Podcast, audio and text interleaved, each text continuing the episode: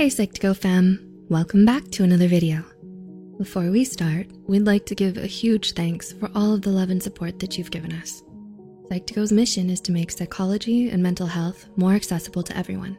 So let's begin. Have you heard of an inner child? In analytical psychology, the term inner child refers to an individual's childlike aspect. Your inner child is an unconscious part of who you are. Like everyone else, you were once a child, and that piece of you lives inside of you. Your inner child is a psychological reality that should be taken seriously. When dealing with an unhealthy childhood, you may have learned to internalize negativity. After repeatedly being mistreated, you might think you deserve to be treated poorly. In that way, your inner child can become wounded. You might not have gotten over the pain of that event, even if you think you did.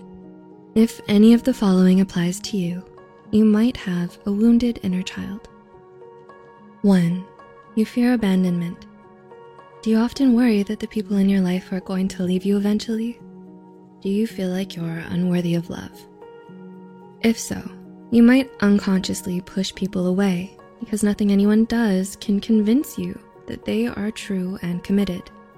You'd rather be alone than be abandoned. This common fear of abandonment is arguably one of the most damaging fears of all. Our behaviors and actions in current relationships are the result of old fears and learned concepts that took place in our childhood. Two, you have inappropriate guilt. Did your parents blame you a lot as a child? When adults make children feel responsible for things outside of their control, this can leave you with feelings of unnecessary guilt.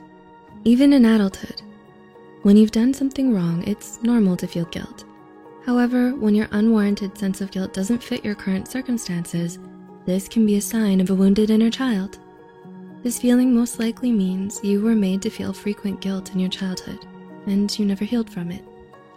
Three, you have trust issues. Were you constantly lied to, cheated on, or manipulated in your childhood? Since then, you're always wary of other people's intentions to avoid experiencing the same kind of anxiety and heartache all over again, you develop trust issues as a defense mechanism. But the truth is, not everyone is going to mistreat you. And if you hold on to this belief that everyone will hurt you, it prevents you from getting close to people who do truly love you. Such issues often stem from a wounded inner child who learned early on that people can't be trusted. Four, you have a fear of setting boundaries. How much of yourself will you give to other people? Do you find it hard to properly enforce the boundaries you've set for yourself? Boundaries are the rules we create in our own minds to help us figure out how much we'll let other people get away with in our lives. Perhaps you're a people pleaser, unable to say no when someone asks you for a favor. You could be afraid to hurt their feelings, or maybe you're just not good at speaking your mind. This is another sign of a wounded inner child. Number five, you get angry easily. Anger is a universal emotion that everyone feels at one point or another. In some cases, anger can be healthy to feel and express. But when a person regularly loses their temper and struggles to manage it properly, it signifies an underlying issue. Being overly angry can be the same as your inner child having a fit.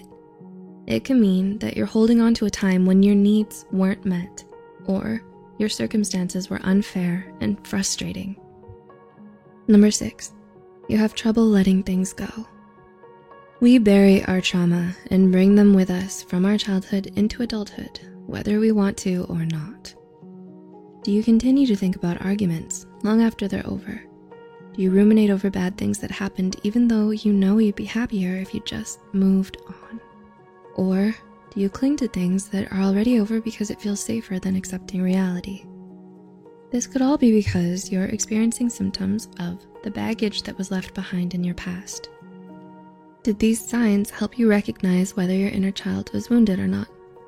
By looking at your past trauma, it helps you understand your behaviors and gets you to the root of your fears.